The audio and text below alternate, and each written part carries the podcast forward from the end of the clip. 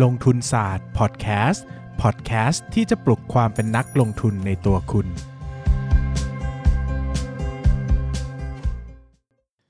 สวัสดีครับ ยินดีต้อนรับเข้าสู่รายการลงทุนศาสตร์พอดแคสต์รายการที่จะชวนทุกคนพัฒนาความรู้ด้านการเงินและการลงทุนไปด้วยกัน แน่นอนนะครับ วันนี้เรายังอยู่กับข่าวดีเดิมพัมพัมพัมพัมพัมพัมพัมพัมพัมพัมพัมพัมหลายคนบอกเลิกพัมพัมพัมพัมได้แล้วนะครับ ก็ขอบคุณ HP Printer นะครับ ผู้สนับสนุนหลักอย่างเป็นทางการของ episode นี้นะฮะยังอยู่กับเราอีกหนึ่ง episode นะครับ ก็น่ารักมาก ๆ นะครับ ที่ ให้เกียรติลงทุนศาสตร์ที่สุดเลยนะฮะลงทุนศาสตร์นี้รัก HP Printer มากเพราะว่า HP Printer บอกว่าทำคอนเทนต์แบบที่ลงทุนศาสตร์อยากทำได้เลยค่ะ หรือครับนะนะครับก็มาเราเลยบอกว่างั้นผมขอทำความรู้แบบจัดเต็มให้คนฟังเลยนะ เอาแบบคนฟังได้ประโยชน์ที่สุดเลยนะครับเราจะได้มีความสุขทั้งผมนะฮะทั้งสปอนเซอร์แล้วก็ทางคนฟังนะครับ งบการเงินนะครับคือหัวใจของธุรกิจนะครับใช้ภาษานี้เลยนะครับก็คือใช้ภาษาว่างบการเงินเนี่ยเป็นภาษาสากลในทางธุรกิจก็ว่าได้นะครับเพราะว่าไม่ว่าจะเป็นบริษัทสัญชาติไหนทำธุรกิจอะไรนะครับแปลกประหลาดเพียงไหนก็ตามนะครับแต่หลักการในการทำงบการเงินเนี่ยก็เป็นสากลแล้วมีมาตรฐานเดียวกันนะครับคือเอาง่ายๆว่าไม่ว่าจะเป็นหุ้นไทย หุ้นมาเลเซีย หุ้นฟิลิปปินส์หุ้นอเมริกา หุ้นจีน หุ้นยุโรปนะครับก็เปิดงบกำไรขาดทุนมาแล้วก็เหมือนกันนะครับเราก็อ่านแล้วก็เข้าใจได้เหมือนกันว่าเฮ้ยบริษัทนี้มีอัตรากำไรขั้นต้นเท่านี้นะอัตรากำไรสุทธิเท่านี้นะนะครับก็เป็นภาษาสากลเลยนะครับงบการเงินเนี่ยจึงเป็นเครื่องมือที่สำคัญอย่างยิ่งต่อการลงทุนในหุ้นนะครับเพราะว่าขอแค่เข้าใจงบการเงินเนี่ยก็ช่วยทุ่นแรงในการทำความเข้าใจบริษัทไปได้เยอะมากนะครับเพราะว่ามันเป็นความเข้าใจระดับพื้นฐาน ทางการเงินของกิจการได้เลยแหละนะครับ คือเอาง่าย ๆ ว่าถ้าจะลงทุนแบบปัจจัยพื้นฐานนะแล้วไม่เข้าใจงบการเงินเนี่ยผมว่าปิดประตูได้เลยอะคือไปต่อไม่ได้เพราะว่ามันสำคัญมากๆนะครับ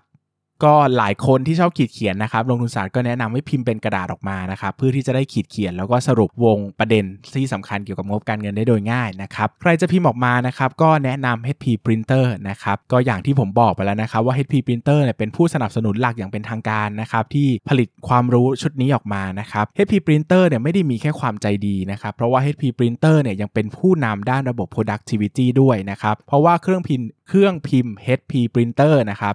รุ่นที่รองรับนะบางรุ่นนะครับสามารถเพิ่มประสิทธิภาพและความคล่องตัวในการทำงานด้วยการสั่งพิมพ์ จากภายนอกองค์กรได้ด้วยนะครับใช้เทคโนโลยีที่ชื่อว่า ePrint นะครับผู้ใช้สามารถส่งไฟล์เอกสารเข้าสู่เครื่องพิมพ์ได้ทันทีนะฮะแล้วก็สามารถใช้เครื่องพิมพ์ของ HP Printer เนี่ยนะครับที่มีอีเมล address ในแต่ละเครื่องเป็นของตัวเองเนี่ยพิมพ์ออกมาได้เลยนะครับเรียกว่าสะดวกสบายมากๆนะครับไม่ต้องหลายคนนะปกติจะพิมพ์ก็ต้องส่งเข้าเมลนะครับแล้วก็ก๊อปจากเมลไปปริ้นนะครับหรือว่าต้องต่อกับคอมอีก ไม่ต้องแล้วนะครับ ePrint สามารถส่งเข้า HP Printer แล้วปริ้นออกมาได้เลยจากปรินเตอร์นะครับ ก็สะดวกสบายมากๆ เพิ่ม productivity นะครับ ลดความเสียเวลาเวลาในการทำงานนะฮะอะสมมุติว่าเราปริ้นด้วย ePrint เอาเอาเอางี้เลยนะใช่ไหมเราต้องปริ้นจากนอกบ้านมาบอกแม่เปิด HP Printer รอหน่อยนะฮะส่ง ePrint เข้ามานะครับ ใช้ใช้ ePrint ปริ้นออกมาเอาเอางบการเงินออกมาอ่านหน่อยนะครับงบการเงินนะครับมีหลักๆ ด้วยการ 6 ประเภทนะครับได้แก่งบแสดงฐานะทางการเงิน งบกำไรขาดทุนเบ็ดเสร็จ งบกระแสเงินสด งบแสดงการเปลี่ยนแปลงส่วนของผู้ถือหุ้น หมายเหตุประกอบงบการเงิน และความคิดเห็นของผู้สอบบัญชีนะครับซึ่ง 3 อันแรกเนี่ยสำคัญมากๆ ต้องอ่านให้เป็นนะครับสามอันหลังเนี่ยสำคัญเหมือนกันแต่สำคัญน้อยกว่านะครับเพราะว่าส่วนใหญ่เนี่ยมันจะ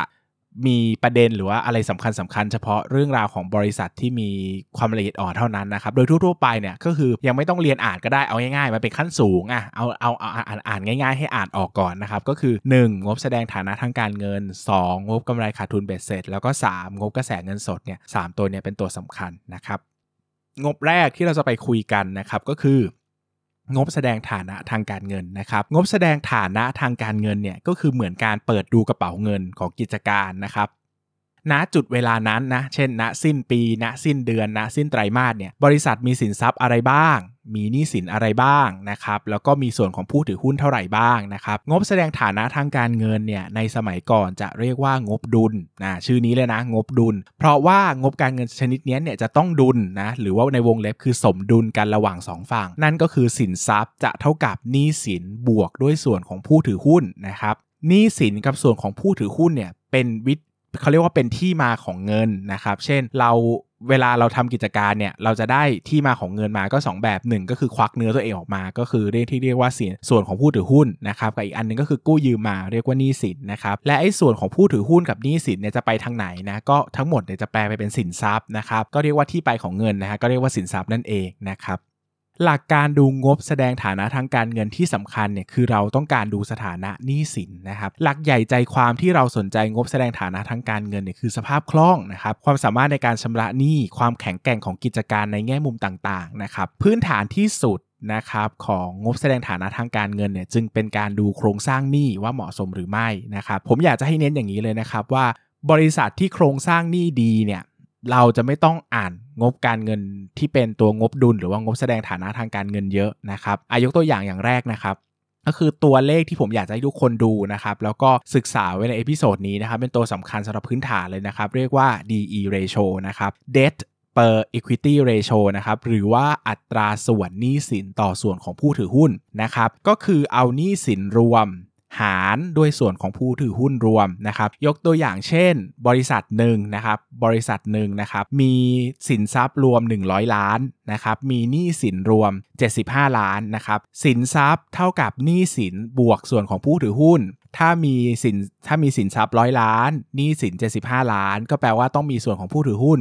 25 ล้านถูกต้องไหมครับ ดังนั้น DE ratio debt per equity ratio หรืออัตราส่วนหนี้สินต่อส่วนของผู้ถือหุ้น ก็เอาหนี้สินเป็นเศษ แล้วก็หารด้วยส่วนของผู้ถือหุ้นเป็นส่วนนะครับ ในที่นี้ก็คือ 75 ล้านหารด้วย 25 ล้านนะครับ ก็มันจะได้ตัวเลขออกมาเป็น3นะครับ อันนี้อัตราส่วนเขาเรียกเป็นเท่านะครับอันนี้ก็จะเป็น 3 เท่านะครับ โดยทั่วไปนะครับผมให้ตัวเลขโดยอันนี้เป็นตัวเลขของผมเองนะคือ ต้องเข้าใจว่าตัวเลขพวกนี้มันไม่มีถูกไม่มีผิด มันเป็นการตีความนะครับดังนั้นเนี่ยแต่ละคนอาจจะสอนไม่เหมือนกัน ผมบอกว่าถ้าตัวเลขตัวนี้ไม่ไม่มากกว่า 1.5 เท่าเนี่ยแปลว่าดีนะครับค่อนข้างดีก็คือว่าบริษัทเนี่ยมีหนี้น้อยนะครับบริษัทที่มีหนี้น้อย หมายถึงบริษัทเนี่ยเวลาเกิดวิกฤต เช่น เกิดโรคระบาด เกิดวิกฤตเศรษฐกิจเนี่ยเขามีภาระจ่ายดอกเบี้ยน้อย มีภาระจ่ายคืนเงินต้นต้นน้อยนะครับ ถึงแม้ว่าเขาจะขาดทุน ถึงแม้ว่าเขาจะรายได้ลดลงเนี่ย แต่เขาก็สามารถมีโอกาสที่จะผ่านวิกฤตไปได้มาก เพราะว่ามันช่วงเวลาที่ยากลำบากเนี่ยเขาไม่มีภาระในการจ่ายเยอะนะครับ ตรงกันข้ามกับบริษัทที่หนี้สินเยอะๆเนี่ย หนี้สินเยอะๆมีข้อดีนะครับ เพราะว่าเรากู้หนี้เข้ามาขยายกิจการได้อย่างรวดเร็ว แต่เวลามีวิกฤตเศรษฐกิจต่างๆ มีเกิดปัญหาต่างๆ ในธุรกิจเนี่ยเขาก็จะต้องมีภาระการจ่ายเยอะนะครับ อาจจะล้มก็ได้นะครับ อย่างช่วงต้นยมกุ้งเนี่ยบริษัทไหนหนี้สินเยอะๆก็มีโอกาสจะล้มละลายได้เยอะนะครับ ในกรณีนี้เนี่ยก็ต้องยกเว้นบางกรณีบางกรณีด้วยนะครับ เช่นธุรกิจการเงินนะครับ เป็นธุรกิจที่มีตัวเลข DE สูงโดยธรรมชาตินะครับ เพราะว่าสินค้าเขาคือเงินอะมันก็คือส่วนหนี้นั่นเองนะครับ ตัวเลข DE ก็จะสูงมากนะครับหากบักหากเจอบริษัทไหนที่มีสัดส่วนหนี้สินน้อยๆเนี่ยผมว่าค่อนข้างจะคลีนมากนะครับ ก็อาจจะ ติ๊กไปเลยว่าผ่านเกณฑ์นะครับ เพราะว่าถ้านี้สินน้อยก็ไม่ค่อยมีประเด็นน่าจะต้องกังวลอะไรมากมายนะครับ อันนี้สำหรับพื้นฐานนะเราบอกอันนี้เราอ่านนบอย่างง่ายนะ แต่ถ้ามีหนี้สินเยอะๆเนี่ยก็ต้องขีดเส้นใต้ไว้หน่อยว่าต้องไปหาข้อมูลเพิ่มเติมว่าทำไมถึงหนี้สินเยอะนะครับ มันยังน่าลงทุนอยู่หรือเปล่าทำไมถึงหนี้สินถึงเยอะนะครับ ก็อันนี้เป็นส่วนแรกนะครับก็คืองบแสดงฐานะทางการเงินนะครับ อันที่2นะครับคืองบกำไรขาดทุนเบ็ดเสร็จนะครับงบกำไรขาดทุนเบ็ดเสร็จนะเหมือนกับการดูรายรับรายจ่ายของของบริษัทนะครับว่าภายในช่วงเวลาหนึ่งๆแล้วเนี่ยเช่น 3 ปี ไม่ใช่ 3 ปี เช่น 3 เดือนหรือ 1 ปีเนี่ยบริษัทเนี่ยทำธุรกิจได้กำไรไหมนะครับอันนี้สำคัญมาก เพราะว่าเราทำธุรกิจเราอยากได้กำไรเนอะดังนั้นคำถามแรกคือกำไรไหมนะครับอ่าดูแนวโน้มความสามารถในการทำกำไรเป็นอย่างไรนะครับแนวโน้มของรายได้เป็นอย่างไรนะครับสมการหลักของงบกำไรขาดทุนเบ็ดเสร็จ ก็คือกำไรเท่ากับรายได้ลบด้วยค่าใช้จ่ายนะครับดังนั้นถ้ารายได้มากกว่าค่าใช้จ่าย บริษัทก็มีกำไร ถ้ารายได้น้อยกว่าค่าใช้จ่าย บริษัทก็ขาดทุนนะครับ เราสนใจไปที่ 2 ประเด็นในการอ่านงบกำไรขาดทุนเบ็ดเสร็จนะครับ คือเรื่องของความสามารถในการทำกำไร และความสามารถในการเติบโต ก่อนอื่นนะครับ เราจะต้องมาดูความสามารถในการทำกำไรก่อนนะครับ หลักๆเนี่ยจะอยู่ 2 ตัวด้วยกัน ได้แก่อัตราส่วนกำไรขั้นต้นนะครับ หรือว่า gross profit margin GPM นะครับคำนวณจากกำไรขั้นต้นหารด้วยรายได้นะครับ แล้วก็อัตรากำไรสุทธิ net profit margin นะครับคำ เอ่อ NPM นะครับคำนวณจากกำไรสุทธิหารด้วยรายได้นะครับคำว่ากำไรขั้นต้นกับกำไรสุทธิเนี่ยนะครับจริงๆเราคำนวณได้เองนะครับก็ใช้สมการไม่ยากเลย แต่สำหรับมือใหม่เนี่ยอาจจะไม่ต้องโฟกัสตรงนั้นมากก็ได้ก็ดูในงบเลยก็ได้เพราะว่ามันจะมีบรรทัดอยู่แล้วที่เขียนว่ากำไรขั้นต้นอาจจะมีบรรทัดที่เขียนแล้วว่ากำไรสุทธินะครับเราก็สามารถจับกำไรขั้นต้นหารด้วยรายได้เป็น gross profit margin แล้วก็จับกำไรสุทธิหารด้วยรายได้เป็น net profit margin ได้เลยนะครับ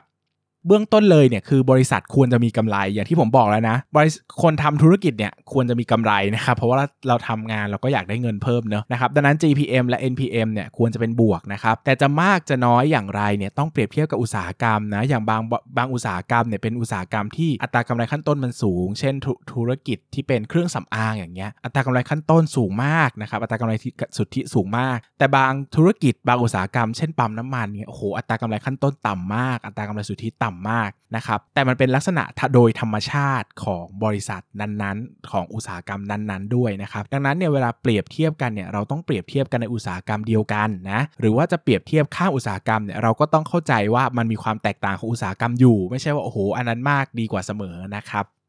ส่วนในเรื่องของการเติบโตนะครับ เราจะต้องดูเปรียบเทียบกันแต่ละช่วงเวลาว่า รายได้มีแนวโน้มการเติบโตไหมกำไรมีแนวโน้มการเติบโตไหมในแต่ละช่วงเวลาที่ผ่านมานะครับบริษัทที่ดีเนี่ยควรจะมีรายได้และกำไรเติบโตอย่างต่อเนื่องนะครับแต่ในบางบริษัทก็อาจจะมีสะดุดไปบ้างนะครับเราก็ต้องไปค้นหาคำตอบแหละว่าเฮ้ยกำไรที่มันสะดุดไปเนี่ยเป็นเพราะอะไรรายได้ที่มันสะดุดไปเป็นเพราะอะไร เป็นปัญหาชั่วคราว หรือเป็นปัญหาถาวร ถ้าเป็นปัญหาถาวรก็อาจจะหลีกเลี่ยงการลงทุนไปก่อน แต่ถ้าเป็นปัญหาชั่วคราวอาจจะเป็นข้อดีก็ได้นะที่มันสะดุดใช่ไหมครับเพราะว่าคนจะได้ไม่กล้าซื้อไงเราก็กล้าเข้าไปซื้อตอนที่บริษัทมีปัญหาแบบนี้เป็นต้นนะครับก็ทำได้เหมือนกัน อันนี้ก็จะเป็นเรื่องของงบกำไรขาดทุนเบ็ดเสร็จนะครับอันที่3นะครับก็คืองบกระแสเงินสดนะฮะงบกระแสเงินสดเนี่ยเป็นงบที่มุ่งเน้นนะครับการดูกระแสเงินสดของกิจการโดยเฉพาะเลยนะครับ เราก็จะดูว่าบริษัทเนี่ยมี กระแสเงินสดเป็นอย่างไรบ้างนะครับเงินไหลเข้าไหลออกไปอย่างไรนะครับเมื่อกี้เรามีงบกำไรขาดทุนแล้ว แต่งบกำไรขาดทุนเนี่ยมันลงบัญชีด้วยเกณฑ์ที่เรียกว่าเกณฑ์คงค้างนะครับแต่งบกระแสเงินสดเนี่ยลงบัญชีด้วยเกณฑ์ เกณฑ์เงินสดนะครับ ใครสนใจเนี่ยผมคงไม่ได้อธิบายในรายละเอียด เพราะมันจะค่อนข้างยากนิดนึงนะครับ ก็ไปเสิร์ชเพิ่มเติมได้ว่าเกณฑ์คงค้างคืออะไร เกณฑ์เงินสดคืออะไรนะครับ แต่โดยสรุปนะครับก็คือว่างบกระแสเงินสดของกิจการเนี่ยจะมี 3 ส่วนหลักๆ ด้วยกันนะครับ ส่วนแรกเรียกว่ากระแสเงินสดจากกิจกรรมดำเนินงาน หรือว่า cash flow from operation CFO นะครับ ส่วนที่ 2 เรียกว่ากระแสเงินสดจากกิจกรรมลงทุน Cash Flow from Investing CFI นะครับ และอันที่ 3 คือกิจกรรมเงินสดจากกิจกรรมจัดหาเงินนะครับ Cash Flow from Financing นะครับ หรือว่า CFF นะครับ 3 ตัวนี้เนี่ยนะครับทุกบริษัทก็จะมีแสดงในงบ กระแสเงินสดของกิจการเหมือนกันนะครับ เงื่อนไขโดยทั่วไปเนี่ยควรจะเป็นบวกลบๆ อันนี้โดยแพทเทิร์นโดยทั่วไปนะครับ ควรจะเป็นบวกลบๆ คือ CFO เนี่ยควรจะเป็นบวก หมายความว่าเราทำธุรกิจเนี่ยนะครับ เราทำกิจการเนี่ย ตัวเลขกระแสเงินสดควรจะเป็นบวกเนะเงินควรจะไหลเข้า ในกระแสเงินสดเนี่ย ในงบกระแสเงินสดนะครับ ถ้าเครื่องหมายบวกแปลว่าเงินไหลเข้า เครื่องหมายลบแปลว่าเงินไหลออก อ่า ดังนั้น CFO เนี่ยนะครับก็ถ้าเป็นบวกก็แปลว่าเราทำธุรกิจแล้วเงินไหลเข้าอันนี้ก็เป็นข้อดีนะครับ ส่วนที่ 2 คือ CFI นะครับ CFI เนี่ยของกิจการควรจะเป็นลบ เพราะว่า CFI เนี่ยมันคือเงินสดในการลงทุนเนอะบริษัทควรจะเอาเงินไปลงทุนเพิ่มนะครับขีดเส้นใต้นะครับโดยเฉพาะเงินลงทุนที่ไปลงทุนในสินทรัพย์ระยะยาว เช่น อาคารที่ดินและอุปกรณ์ หรือว่าพวกซอฟต์แวร์ ระบบคนระบบการทำงานต่างๆ พวกนี้จะมีประโยชน์เพราะว่าสินทรัพย์พวกนี้แหละจะสร้างกระแสเงินสดหรือว่าสร้างรายได้ในระยะยาวนะครับ ถ้าไปลงทุนจริงแต่ไปลงทุนในสินทรัพย์ระยะสั้น เช่น ไปลงทุนในตราสารหนี้อะไรพวกนี้เนี่ยก็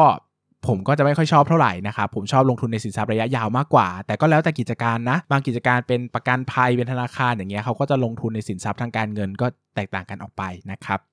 อย่างที่3นะครับคือ CFI นะครับ CFI หรือว่าเออไม่ใช่พูดผิด อย่างที่ 3 คือ CFF นะครับก็คือกิจกรรมจากการจัดหาเงินนะครับก็ควรจะเป็นลบนะครับเพราะว่าจริง ๆ แล้วเนี่ยทำธุรกิจเนี่ยก็บริษัทควรจะจ่ายเงินสดคืนผู้ถือหุ้นทุกปีนะครับดังนั้นเนี่ยเราควรจะเห็นว่า CFF นะครับ กิจกรรมจัดหาเงินเนี่ยควรจะเป็นลบนะครับเพราะว่าบริษัทเนี่ยควรจะจ่ายเงินสดคืนให้ผู้ถือหุ้นออกไปนะครับดังนั้นแพทเทิร์นโดยพื้นฐานของงบกระแสเงินสดก็จะเป็นบวกลบๆนั่นเองนะครับภาพรวมการอ่านงบการอ่านงบการเงินเนี่ยจะประมาณประมาณนี้นะครับก็คืองบกระแสเงินสดก็คือ DE น้อยนะฮะต่ำกว่า 1.5 เท่าก็จะดูดีนะครับเอ่องบกำไรขาดทุนเบ็ดเสร็จนะครับก็คืออัตราการทำกำไรควรจะเป็น บวกนะครับแล้วก็ควรจะเหมาะสมกับอุตสาหกรรม รายได้และกำไรมีแนวโน้มการเติบโตต่อเนื่องนะครับส่วนงบกระแสเงินสดนะครับก็ควรจะมีแพทเทิร์นเป็นบวกลบๆนะครับใครถนัดขีดเขียนนะครับ สามารถพิมพ์งบการเงินออกมาขีด มาโยง มาสรุปได้ตามใจชอบเลยนะครับหรือว่าจะทำการเลือกตัวเลข แล้วก็ทำการจดบันทึกไว้อ่านในภายหลังก็ได้นะครับหรือว่าจะทำการขีดเขียนสรุปนู่นนี่นั่นออกมาเป็นตัวเลขก่อนบางทีจะต้องมีคำนวณเนื้อทดมือก็บางคนก็สะดวกใช่ไหมแล้วก็ ค่อยมาพิมพ์เก็บไว้เป็นเอกสารไว้ในไฟล์ในภายหลังก็ได้นะครับ อย่าลืมนะครับ ใครจะพิมพ์ก็อย่าลืมพิมพ์ด้วย HP Printer นะครับ ขอบคุณ HP Printer อีกครั้งสำหรับการสนับสนุน ลงทุนศาสตร์ในการทำเนื้อหาข้อมูลเพื่อการลงทุนดีๆแบบนี้ออกมานะครับใครจะพิมพ์งบการเงินปึกหนานะครับ ก็อย่าลืมเรียกหา HP Printer กันนะครับ ก็สนับสนุน HP Printer กันได้นะครับ เพราะว่า HP Printer ก็สนับสนุนลงทุนศาสตร์มาอีกทีนึงนะครับ ขอบคุณทุกคนมากเลยสำหรับวันนี้นะครับ ตอนหน้าเราจะชวนไปพูดถึงหลักการลงทุนอะไรที่น่าสนใจกันอีก อย่าลืมกลับมาพบกันกับลงทุนศาสตร์พอดแคสต์ครับ สวัสดีครับ อย่าลืมกดติดตามลงทุนศาสตร์ในช่องทางพอดแคสต์ player ที่คุณใช้ แล้วกลับมาปลุกความเป็นนักลงทุนกันใหม่ในลงทุนศาสตร์พอดแคสต์